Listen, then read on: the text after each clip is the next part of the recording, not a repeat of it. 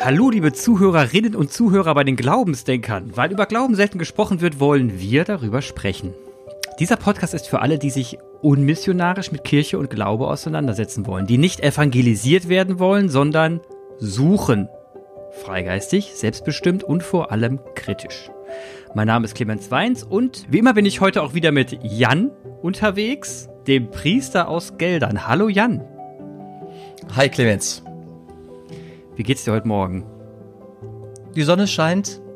Ich habe schon Gottesdienst gefeiert. Also erfolgreich. Mir geht's gut. Mir auch. Hab eine Tasse Kaffee. Ich kann einfach nicht klagen. Wir haben heute ein ganz besonderes Thema, Jan. Das hast du dir letzte Folge ausgesucht. ja, ausgesucht ist gut. Ich fand das äh, schloss sich sinnvoll an an unser letztes Thema. Weil Und es um die Freiheit um? geht. Es geht um ja. die Freiheit. Es geht um Sexualität. Sex. Sex? Mein Gott, und das Wort aus einem Munde eines Priesters.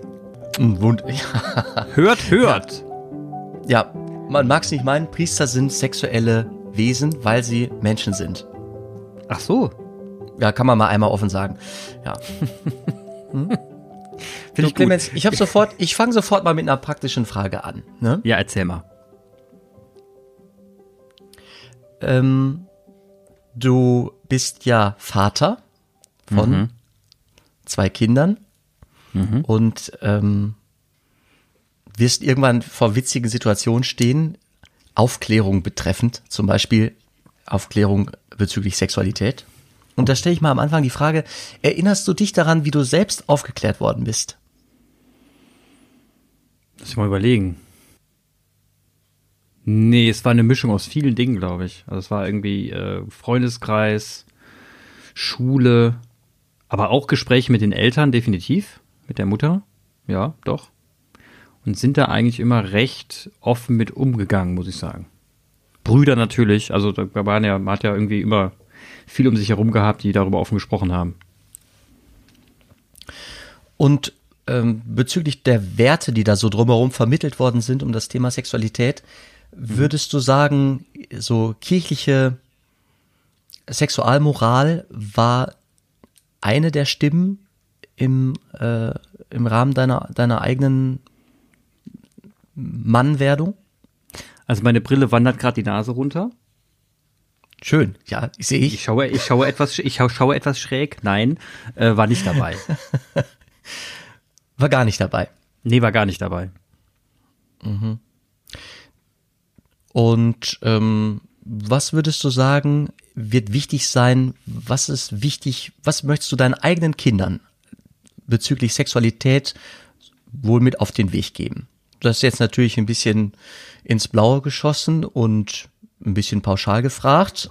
Ja, genau, aber grundsätzlich, das kann man ja schon sagen. Also, was ich ihnen mit auf den Weg geben will, ist A, ähm, dass sie offen mit ihrer Sexualität umgehen sollen, dass sie immer in Betracht ziehen sollen, dass äh, wenn man partnerschaftlichen Sex haben will, dass man dass man damit verantwortungsbewusst umgeht und vor allem immer auch die Lust des Partners mit einbezieht, also nicht auf seine eigene Lust schaut, sondern eben auch schaut, was will der andere eigentlich. Ne? Ähm, das heißt auch hier ähm, gegenseitige Wertschätzung und es erst einmal unabhängig ist davon, und das gilt auch für nicht für das, nur, nicht nur für das eigene Sexleben, sondern auch für andere Menschen, unabhängig ist davon, was andere Menschen für Vorlieben haben, sondern man sich, sich für sich abstecken soll, was man wirklich will, was man nicht will. Und auch tolerant denen gegenüber ist, die sagen, sie wollen jetzt mal mit Gleichgeschlechtlichen was machen, dass man eben äh, der Meinung, dass man eben sagen kann, okay, wenn, das, wenn das deine Freude ist und es dir Spaß macht, sollte man eben einen, einen gewissen Toleranzrahmen haben. Ich glaube, so in dem diese Grundwerte würde ich gerne mitgeben. Ich habe mir das Thema für diesen Podcast gewünscht, weil ich ein Problem habe mit äh, der kirchlichen Sexualmoral. Ich kann mich da hauptsächlich, also ich kann mich eigentlich nur auf das Katholische beziehen. Äh, ich weiß gar nicht genau, wie das in der evangelischen Kirche rezipiert wird, das Thema. Da sie sich auf dieselbe Bibel beziehen, wird es ähnlich problematisch sein. Denn in der Bibel stehen einige abgefahrene Sätze drin und die haben in der Geschichte der letzten 2000 Jahre eine, eine krasse Wirkung einfach, äh, diese Sätze. Und die sind alt, sehr alt. Das ist irgendwie mhm. ähm, bis zu 1000 Jahren vor Christi Geburt äh, bezieht sich das. Diese Sätze, ich komme gleich, ich habe ein bisschen mich vorbereitet heute äh, und lese da so, lese vielleicht gleich ein bisschen was aus der Bibel. Aber es sind Sätze, die sind schon krass. Ähm, zum Beispiel sagt dir das Wort Onanie etwas. Onanieren. Mhm. Ja. Selbstbefriedigung. Ja.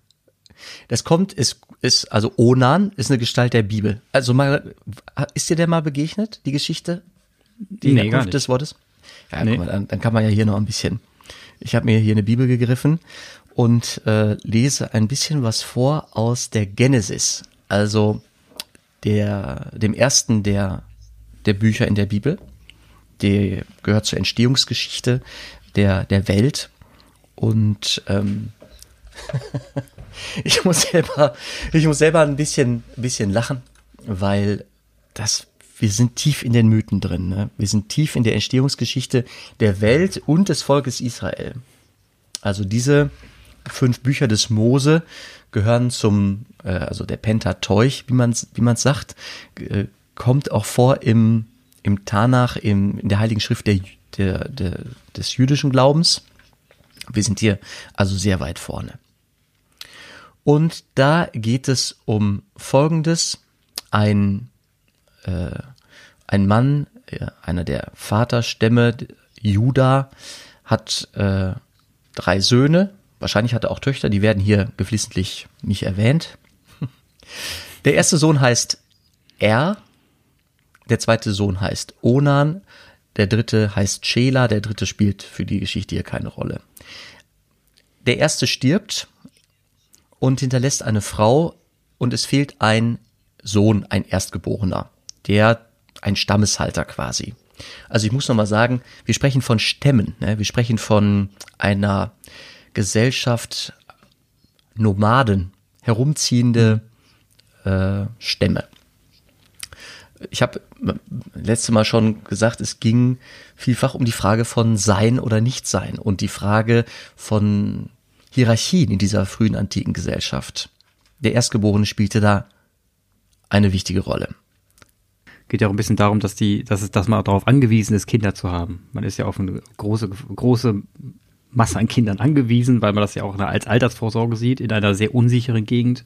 Dürrezeiten, Tiere sterben weg. Ja. Ähm, Ja, und oh, äh, genau, Tiere, Tiere sterben weg. Es ging auch um eine soziale Sicherheit. So, und da gibt's jetzt, äh, gab es den Brauch der Schwagerehe. Die Schwagerehe verpflichtete Brüder, dem verstorbenen Verwandten Nachkommen zu schaffen, wenn der keine Söhne hatte. Damit dieser Familienstamm, dieser Teil des Stammes weiterleben konnte. Und Onan sollte also der Frau seines Bruders äh, Söhne verschaffen und ähm, Onan wollte nicht. Das wird aus egoistischen Motiven passiert sein, ist nicht weiter ausgeführt. Er hat zwar mit der Frau geschlafen, mit seiner Schwägerin, hat aber, so wie es da heißt, ähm, den Samen auf die Erde fallen lassen. Und die, die Tama, die Frau, wurde tatsächlich nicht schwanger. Daraufhin, so steht es in der Bibel, äh, was er tat, was Onan tat, missfiel dem Herrn und so ließ er ihn sterben. Dann geht die Geschichte anders weiter. Ähm, spielt keine Rolle. Auf jeden Fall, Onan ist aus, diesem, aus dieser Geschichte heraus der, der Namensgeber für Selbstbefriedigung äh, seitens der, der Kirche Onanie, Onanieren. Und ich sage das deswegen direkt am Anfang. Hier ist eine Interpretation, die geht natürlich in die Irre. Also die ist fehl. Ne? Selbstbefriedigung ist ja Lustbefriedigung des eigenen Sexualtriebes. Und weshalb äh, diese Geschichte mit Onan überhaupt Eingang in die Erzählung gefunden hat, da hat der ähm, seinen Bruder um Nachkommen betrogen. Es ging also um Betrug am, am eigenen Stamm. Und das wurde hier mit dieser Geschichte verworfen und als, ja, als falsch, als schändlich äh, dargestellt. Das heißt aber, dieses Schändliche, das Sterbenswürdige war nicht ein Akt der Selbstbefriedigung, sondern ein Betrug am eigenen Volk. Und äh, wenn ich das aber nicht weiß, dann höre ich nur, oh, Onanieren führt in die Schande, äh, Selbstbefriedigung ist eine, eine Straftat, eine Sünde vor, vor, vor den Augen Gottes. Wenn ich das über ein paar Jahrhunderte erzähle und der, äh, der Masturbation auch noch den entsprechenden Namen gebe, dann lässt sich das schön benutzen ne? für eine, mhm. für eine äh, Sexualmoral der Unterdrückung eines Sexualtriebes. Und jetzt frage ich dich wieder als Vater von Kindern an, ob du das, ähm, ob du das unterstützen kannst. Meine, mein, das, was ich gelernt habe, ich habe gelernt, Sexualität ist Thema ab dem ersten Tag nach der Geburt.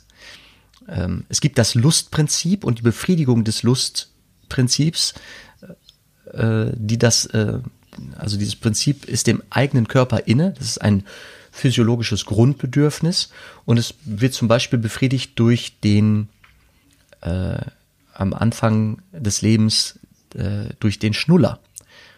Also das Nuckeln an der Mutterbrust hat nicht nur den Effekt, dass man satt wird, sondern offensichtlich auch noch etwas sehr befriedigendes, beruhigendes, ein Trieb mhm. zufriedenstellendes. Das ist das Prinzip des Schnullers. Das kann man sich dann irgendwie zunutze machen als Eltern. Ich weiß nicht, äh, gebt ihr den Schnuller? Sind eure Kinder, äh, haben die den? Nee, gar, witzigerweise gar nicht. Also die waren, waren, haben die mir ausgespuckt. Es ist auf jeden Fall, ich finde es auf jeden Fall rückblickend ähm, wirklich krass, wie sehr die Kirche Einfluss genommen hat auf dieses äh, Lustprinzip und gesagt hat, das ist vom Bösen. Das Lustprinzip ist eine Versuchung. Das ist unter dem ähm, Bereich nach aktueller Gesetzeslage immer noch Thema. Also in nicht wenigen Beichtgesprächen, äh, die, die ich führe, kommt es vor, dass Menschen sagen, ja, ich, äh, ich habe mich selbst befriedigt und beichten das aus dem aus dem aus der Vorstellung heraus, das ist sündig, das ist schlecht, äh, eine eine Lustbefriedigung.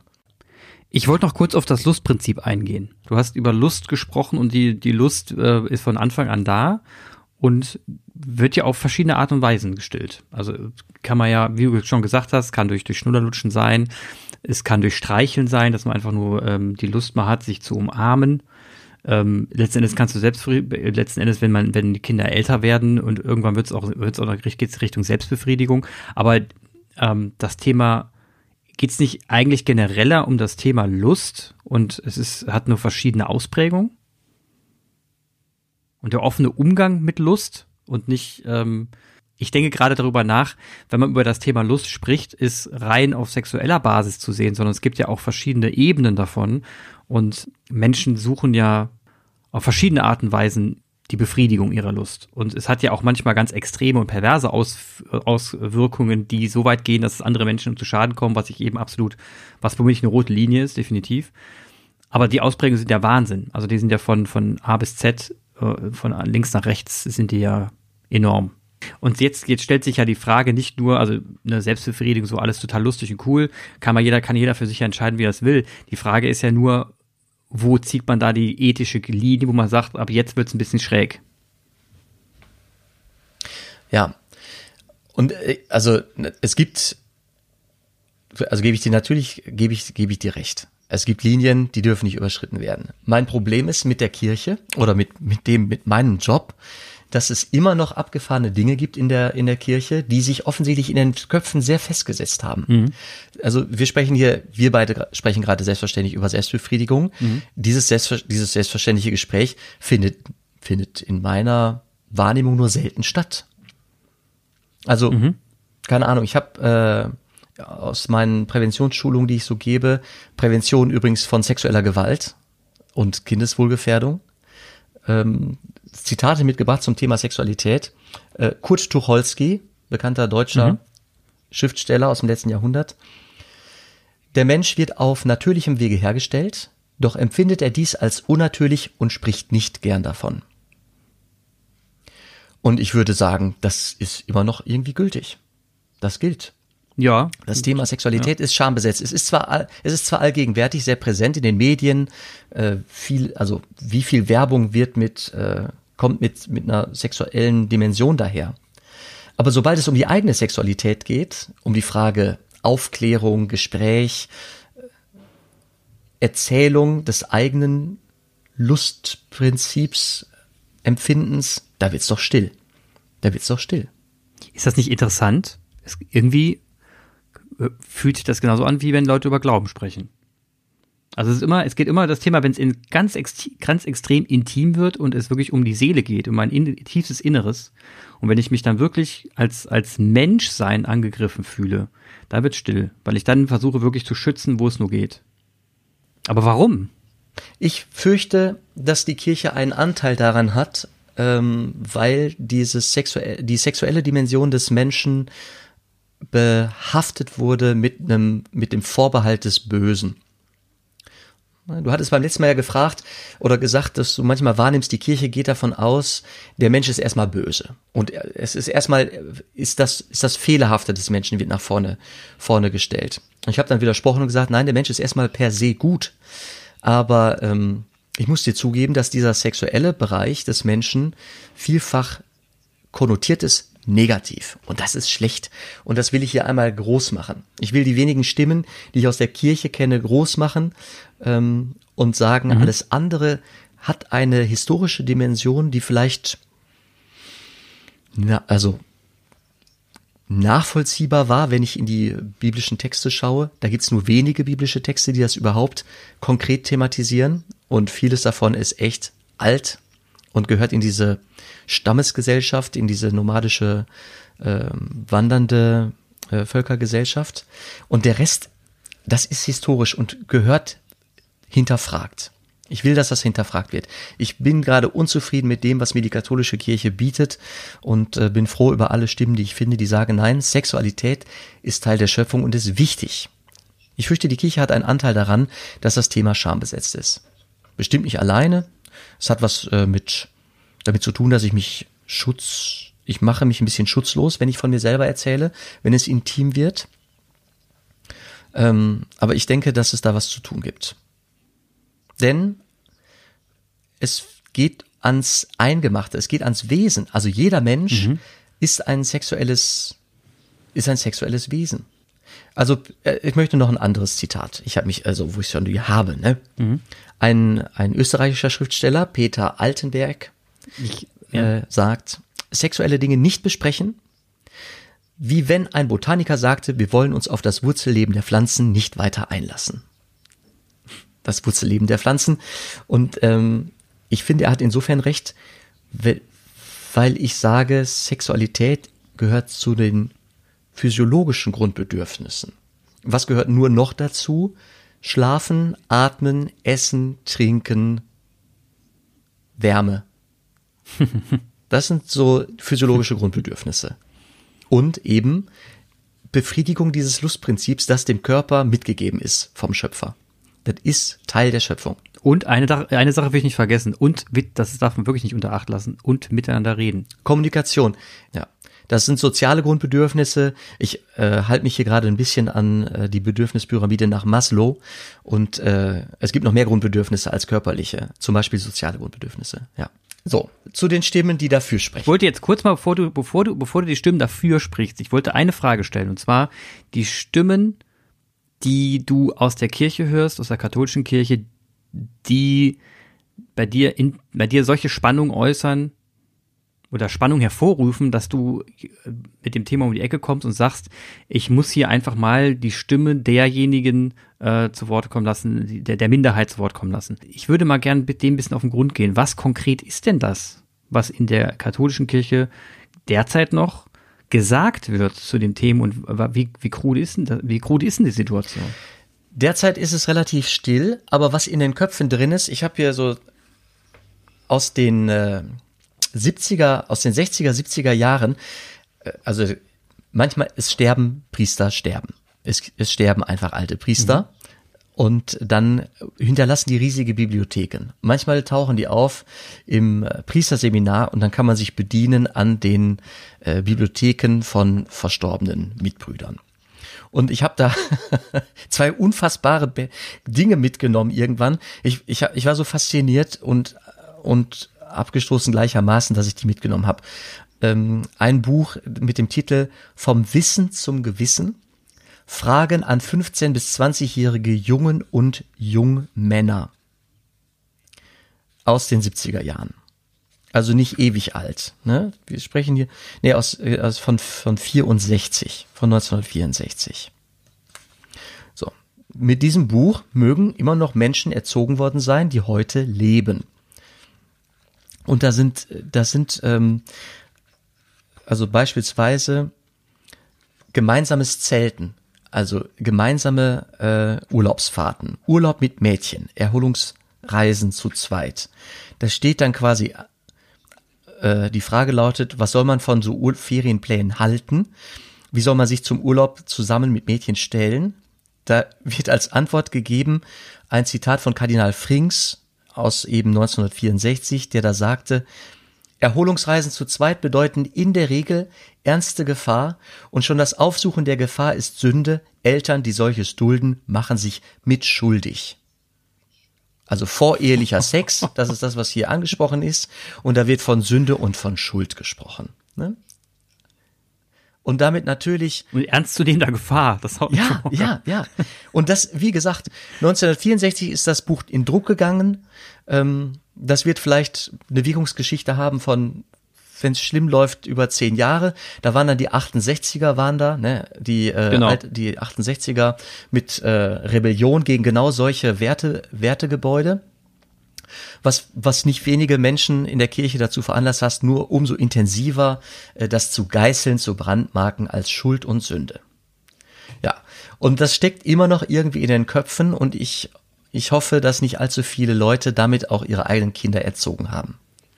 Also gleiches geht, also hier wird nicht von Onanie gesprochen in diesem Büchlein, sondern von Ipsation, aber ist auch, ist auch. Von, von was? Ja, Ipsation, ein anderes Wort für, äh, für das, ähm, für die Selbstbefriedigung. Selbstbefriedigung. Und es. Ipsation. Ipsation, Stufen des Kampfes um Keuschheit. Also, hier wird gesagt, immer wenn in der Bibel um Keuschheit äh, gerungen wird und Keuschheit als gutes Ziel im Leben äh, gesprochen wird, dann meint es auch, Selbstbefriedigung ist äh, nicht keusch. Selbstbefriedigung ist schlecht. Und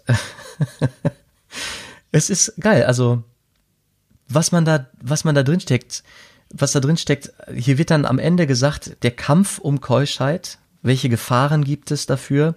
Krach mit den Eltern, dem Meister oder dem Gesellen, verbaute Klassenarbeiten, nicht einschlafen können, schwüle Gewitterluft, beförderte Selbstbefriedigung, Föhn, Föhnwetterlage, Reize durch Bilder, aufgeregte Fantasie am Abend, äh, zu langes im Bett liegen bleiben nach dem Erwachen, kein fester Tagesplan, Nervenanspannung vor Klassenarbeiten, zu warmes Bettzeug, zu üppig oder stark gewürzte Mahlzeiten.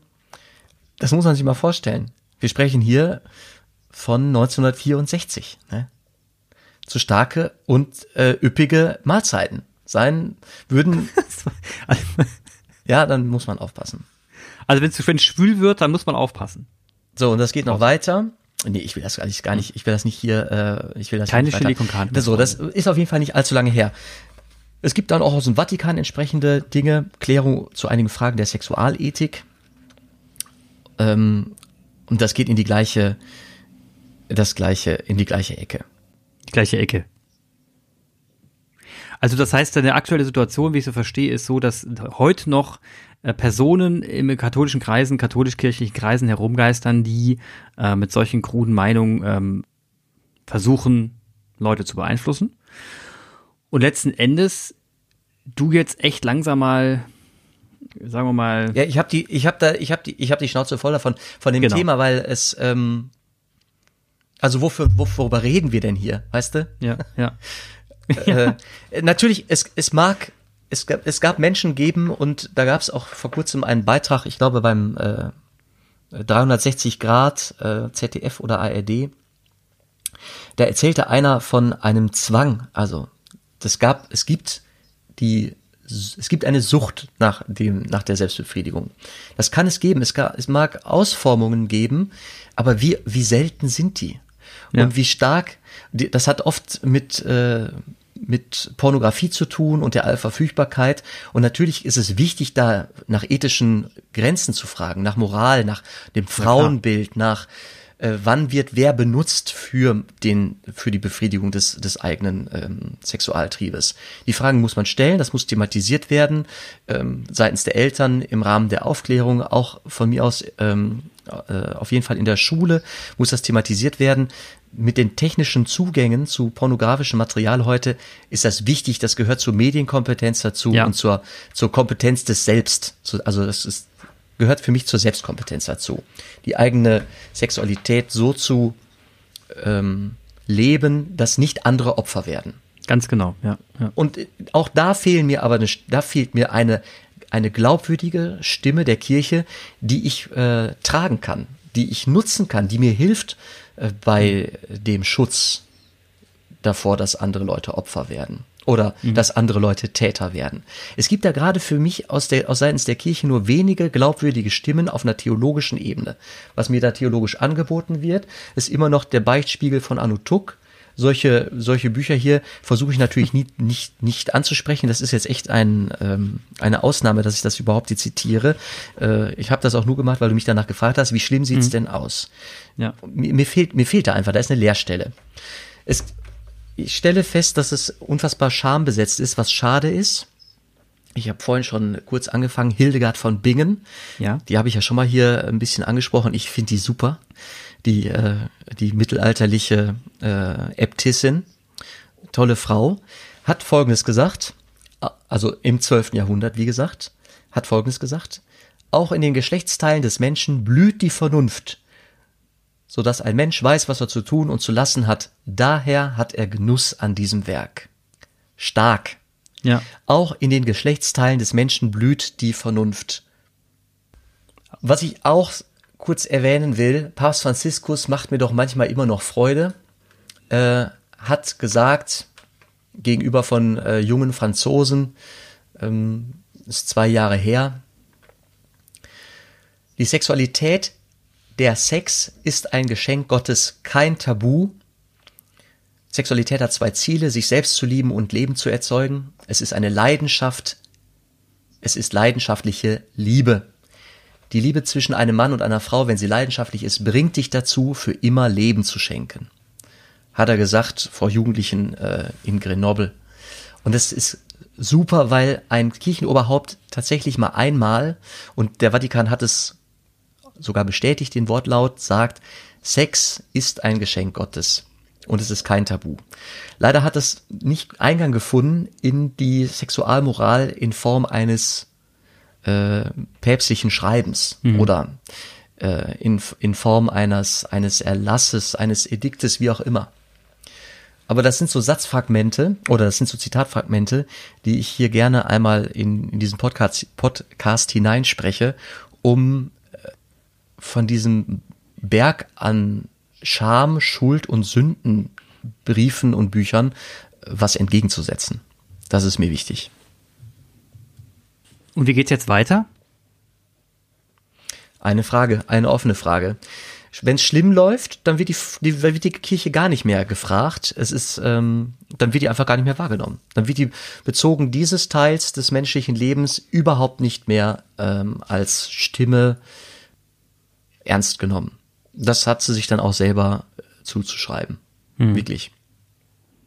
Also, aber wie gehst du denn jetzt konkret vor? Du hast ja gesagt, du, du machst auch Präventionskurse und wie, wie, welche, welche Methoden, welche Hebel hast du, um, um was zu erreichen? Oder wie erreichst du dein, dein Ziel, dass die Leute mit dem Thema Sex offener umgehen und gleichzeitig verantwortungsvoll? Die Kommunikation ist der Schlüssel.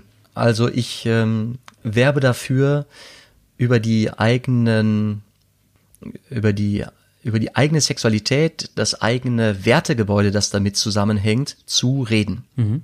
Das fängt mit der Sprache an. Also wie dulde ich in den Schulklassen, auf den Schulhöfen, in den Gruppen, auch in unseren Gruppen, in unseren äh, kirchlichen Gruppen, wie dulde ich, dass darüber gesprochen wird? Ja. Oder fördere ich einen Austausch darüber, warum die einen äh, ficken, äh, Beischlaf, ähm, Nageln, äh, also es gibt ja unfassbar viele Synonyme. Das geht einmal quer durch den ganzen Baumarkt. Hm. Ne? äh, bügeln, nageln, hämmern, Sex haben. Wie reden wir drüber? Oder Schlampe, Hure, Fotze. Sind das Begrifflichkeiten, die ich dulde, zu denen ich reagiere, mich äh, äußere, auf die ich reagiere, ähm, wenn ich Jugendarbeit mache oder nicht? Ich sage, bitte darauf reagieren und ins, das Gespräch suchen. Mhm. Ne? Dass nicht andere Opfer werden, pauschal. Das ist äh, wichtig. Ja, das Problem ist, ich glaube, ich kann mir gut vorstellen, dass für Jugendliche ein Problem ist, wenn ein Priester auf sie zukommt und mit denen über Sex sprechen will, ähm, kommt wahrscheinlich direkt die Keule. Ja, was hast du, was willst du mir von Sex erzählen oder sowas? Also ich kann mir gut vorstellen, dass da ja auch in der Richtung ähm, viele Blockadehaltungen sind. Ja, ich komme nicht auf die Jugendlichen zu, sondern ich ähm, reagiere, wenn es einen Anlass gibt. Mhm.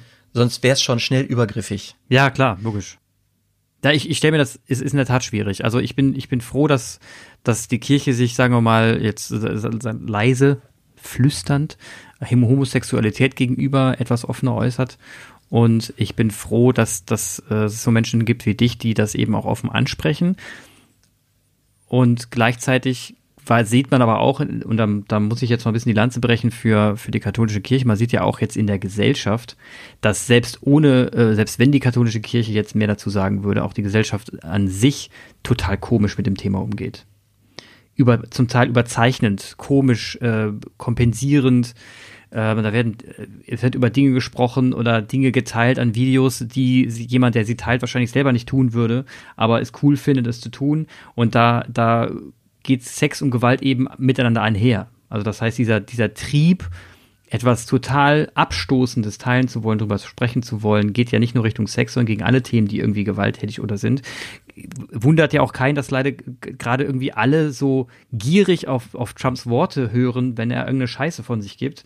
Nur weil, weil Leute wieder sensationsgeil sind oder etwas teilen, wovon sie selber sagen, das ist doch vollkommen absurd, was der davon sagt und vollkommen auch gewaltverherrlichend. Und dieses, diese gleiche Sensationsgeilheit kommt ja auch in Richtung, äh, geht ja auch in Richtung Sex Sexualität. Und das sieht man ja auch in unserer Gesellschaft. Und da hat ja, ähm, jetzt glaube ich, kann die Kirche ja erstmal so nichts dafür, sondern da sind, müssen wir jetzt auch ein bisschen an unsere eigene Nase fassen. Mhm.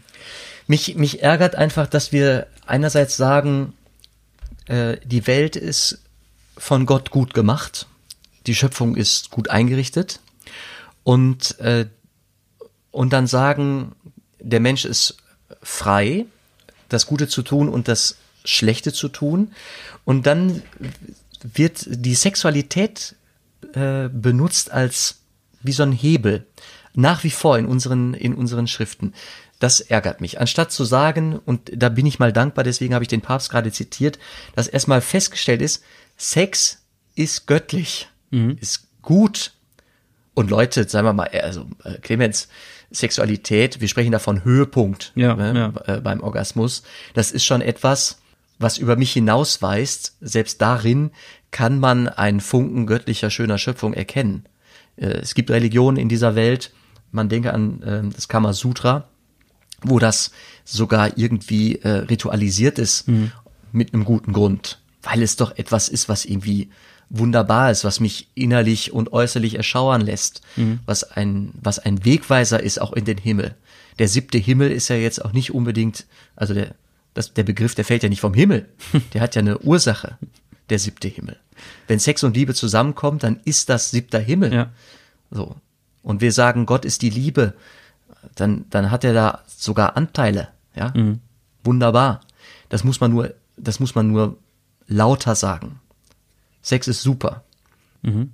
Und dieser Anteil des, des menschlichen Seins ist äh, relevant und gesund. Also er gehört dazu.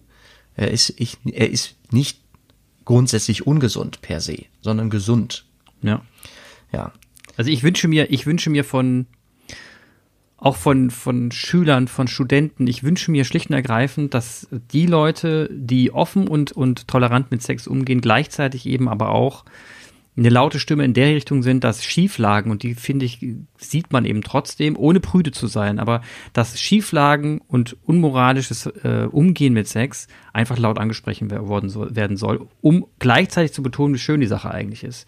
Also ich, ich, mich ärgert es, dass in vielen Bereichen diese, diese wunderbare Sache durch, ähm, durch zerstörerisches Verhalten anderen Partnern gegenüber, sei es jetzt männlich oder weiblich oder gleichgeschlechtlich, wie auch immer, ähm, dazu führt, dass man, dass man sich verleiten lässt, eben in diese Debatte reinzukommen. Ah, das ist ein Suchtverhalten, das ist ein perverser Trieb, sonst oder was, sonst was, sondern versucht gleichzeitig zu sagen, das ist aber nicht der Sinn der Sache.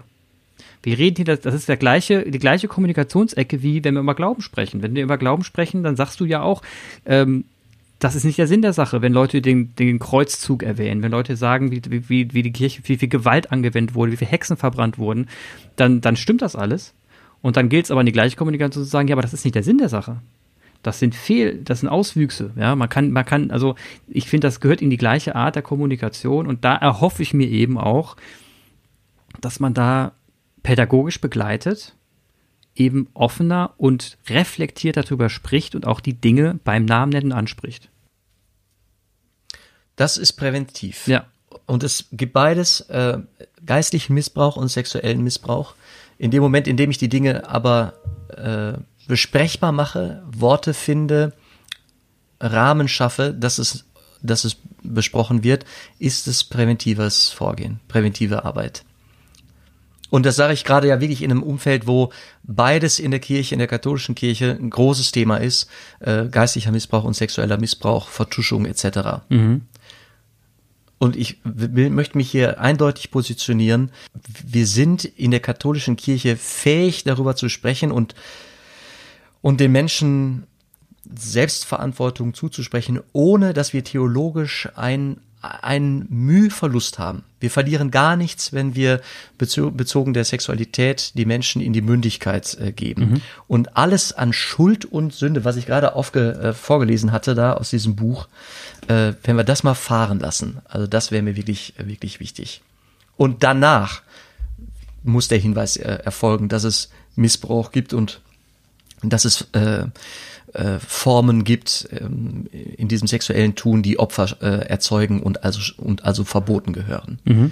Erstmal heißt es mündig sein und es gut sein lassen. Ja, verstehe. Und dann heißt es sagen, Achtung, es gibt Aufformungen, die äh, sind schlecht und äh, erzeugen Opfer. Oder, ja, genau. Ja, ja ist vollkommen, äh, sehe ich, seh ich komplett wie du. Es gilt, gilt erstmal um ein, ein auch emotionales Öffnen und dann dann eben mit, mit, einer, mit, einem klarer, mit einem klaren Aufgeklärtsein eben auch die Dinge anzusprechen, mit klaren Worten, die ja auch manchmal fehlen, Vokabeln, äh, das anzusprechen, was, was schräg läuft. Es ist ein, ein ich nenne es mal Mindset-Thema oder anders ausgedrückt auf Deutsch, es ist eine innere Einstellung, die dazu führen muss. Und ich glaube, das ist in der Tat für dich ein hartes Stück Arbeit weil das bedeutet, in die Köpfe der Menschen reinzukommen, auch in der katholischen Kirche, und, und ihre, ihre innere Einstellung zu ändern, auch zu sich selbst, weil da fängt es an. Das, das eigene, sich mit sich selbst beschäftigen und in sich zu horchen und zu sagen, wie gehe ich denn mit dem Thema Sexualität um? Warum eigentlich? Also warum, warum stoße ich das so ab? Vielleicht, weil ich mich äh, verletzlich fühle, vielleicht, weil ich das Gefühl habe, ich habe was verpasst in meinem Leben, vielleicht, und da gibt es ja tausend Gründe. Ähm, und da sollte man, und da muss man ansetzen und da stelle ich, das stelle ich mir super hart vor und ähm, ja, hoffe einfach, dass, dass ähm, du und deine, deine Mitstreiter auf diesem Weg genug Kraft haben, das überhaupt durch, durchzuführen. Ja. Warum lachst du? Lass, lass mich mitlachen. Ich habe hier immer, ich stöber hier gerade, ich scroll hier gerade in den Zitaten rum. Ähm, es gibt einfach wunderbare Zitate rund um das Thema Sexualität. Ich könnte noch kurz, ich möchte gerne noch zwei nennen. Hau raus. Einmal von einem Mann, den ich nicht, den, einen Mann, den ich leider nicht kenne, Anton Kuhn, hat äh, folgenden Aphorismus gesagt. Das Unglück der Deutschen ist, dass sie glauben, das Wort Erotik käme von Erröten.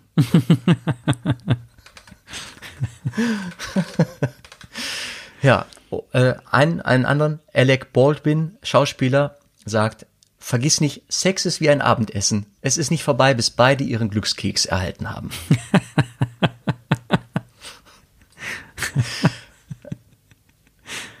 ja, es gibt schon schöne, es gibt schon schöne, schöne. Hast du da, kannst du das, können wir das in den Shownotes verlinken, was du da an Links hast mit, mit den Zitaten? Bestimmt, oder? Ist doch jetzt frei, frei Ja. im Netz. Ich habe hier so eine, so eine PDF. Ja. Cool. Da versuchen wir das äh, in den Shownotes zu verlinken, sodass die Leute, die jetzt hier zuhören, auch entsprechend darauf zugreifen können.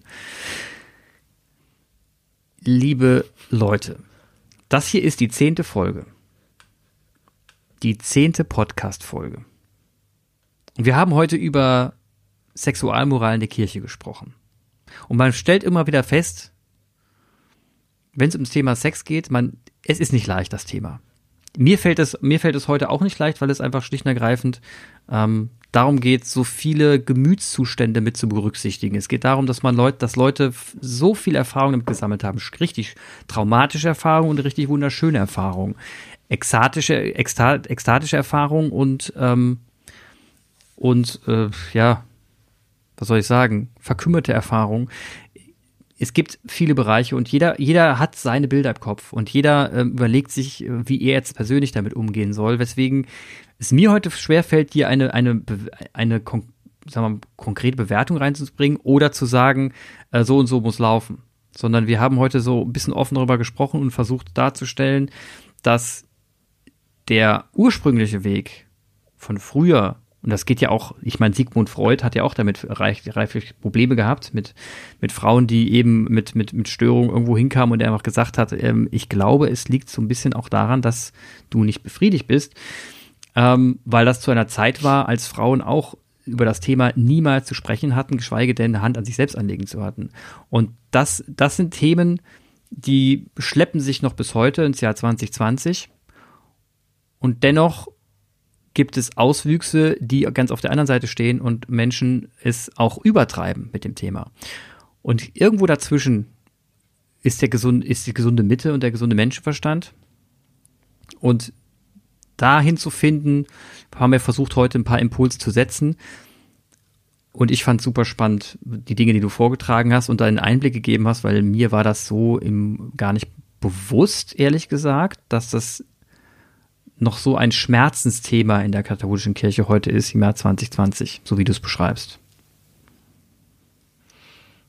Ich fürchte, dass es auch in äh, den anderen Konfessionen ähm, nicht viel besser oder nicht viel moderner aussieht.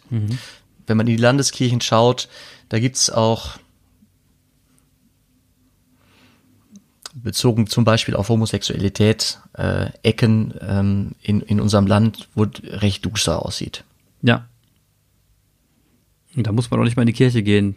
Das sieht in vielen Ecken dann sehr düster Nein, aber gerade von den Kirchen, die sagen, wir, für uns ist der Mensch wichtig, der Mensch ist gut und äh, ist Geschöpf. Mhm. Ja, das stimmt. Da, da ist doch gerade, sollten die Kirchen eigentlich Stimmen sein, die ähm, stützen, die heilen, die nicht Brüche erzeugen.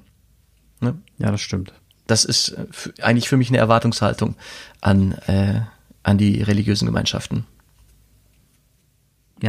Sehe ich auch so. Dass sie nicht diejenigen sind, die Opfer erzeugen. ja. Was ich aber immer noch irgendwie wahrnehme. Hier und da. Oh je, ein, ein, ein, ein wirklich schwieriges Thema. Und eigentlich, ja. Ich, ich versuche mal gerade festzuhalten, ich versuche herauszufinden, inwiefern du jeden Tag mit dem Thema kämpfst oder ob das für dich jetzt nur ein Thema ist, das du mal ansprechen wolltest. Oder ob das- wirklich ein Thema ist, wo du sagen kannst, hier brauche ich Verbündete. Leute, schließt mich, schließt euch an. Wir müssen gemeinsam mehr für das Thema werben. Ist das, geht das? Das ist es. Es ist für mich kein alltägliches Thema. Ich habe da nicht jeden Tag mit zu tun. Aber ähm, ich habe dieses Thema als ein, ein Problemfeld erkannt, das unfassbar tief reicht. Und ich glaube, an dieser Frage hängt unfassbar viel Zukunft. Denn wenn wir da nicht glaubwürdig werden und uns ähm, sicherstellen, dass wir nicht eine Täterorganisation sind, ähm, unterm Mantel der Verschwiegenheit und der, der Moralapostelei. Wenn, wenn wir da nicht uns drehen, dann ähm, weiß ich gar nicht, ob ich da selber, ob ich selber ein, ein Priester in dieser Glaubensgemeinschaft sein kann. Also wenn ich feststellte, dass wir nicht signifikant besser werden darin in Prävention ähm, von sexuellem Missbrauch oder auch geistlichen Missbrauch, äh, dann, dann stelle ich, stell ich uns als Gemeinschaft in Frage, die eine Frohbotschaft ähm, verkünden will. Allen. Ja. Das ist schon eine existenzielle Frage. Wow. Das klang jetzt auch so raus. Jetzt habe ich Gänsehaut. ja, das äh, kann ich nachvollziehen. So, Jan. Zehn Folgen. Äh, ist es jetzt so, wie du dir das vorgestellt hast? Ja. Wir haben jetzt schon zehn Folgen lang miteinander gesprochen über diverse Themen. Schieben uns von einem zum anderen Thema. Schauen hier mal rein, schauen da mal rein. Was hast denn du in den letzten zehn Folgen so gelernt? Äh, flüssiger zu artikulieren. es ist gar nicht, ja, es ist halt ungewohnt ähm, zu wissen, dass möglicherweise jemand zuhört. Ne? Wenn wir so sprechen, das haben wir vorher schon mal gemacht, mhm. aber es ist ein anderes Sprechen. Ich versuche stringenter zu reden, was auch eine Übungsfrage ist. Das geht mir in der Tat auch so. Es ist, ich habe nach wie, ja, ich habe äh, nach wie vor Spaß dran. Geht mir auch so. Und ich habe auch äh, bereits schon, ich habe irgendwie schon viel gelernt oder beziehungsweise ich höre mir ja unsere Podcasts im Nachhinein selber nochmal an. Das liegt aber auch daran, weil mir manchmal in dem Gespräch konzentriere ich mich so auf unser Gespräch, dass wir auch den Zuhörern nachvollziehbare Inhalte liefern, sodass ich manchmal Bruchstücke im Nachgang wieder vergesse, schlicht und ergreifend. Ich habe sie nicht mehr im Kopf. Und dann höre ich mir den ganzen Podcast nochmal an, um dann am Ende nochmal nachzuvollziehen, über was haben wir denn jetzt eigentlich nochmal gesprochen, genau, weil ich Teile wirklich vergesse danach.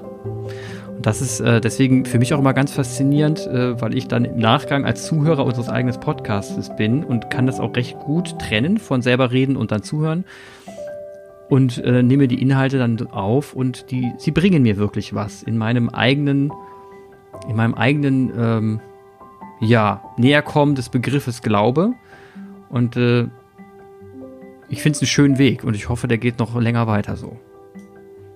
Kann ich mich gut drauf äh, freuen. Herrlich. Dann wünsche ich dir noch einen schönen Resttag und äh, an alle Zuhörer eine Nacht. Das war eine sehr nachdenkliche Folge. Ich hoffe, ihr konntet was mitnehmen und meldet euch gerne, wenn ihr mit uns über die Themen, das jetzige oder die davor reflektieren wollt. Ihr könnt uns erreichen über Instagram. Die Links zu unseren Profilen auf Instagram werde ich auch in den Shownotes verlinken. Insofern quatscht uns einfach an. Macht's gut. Mach's gut, Jan. Alles Gute. Tschüss.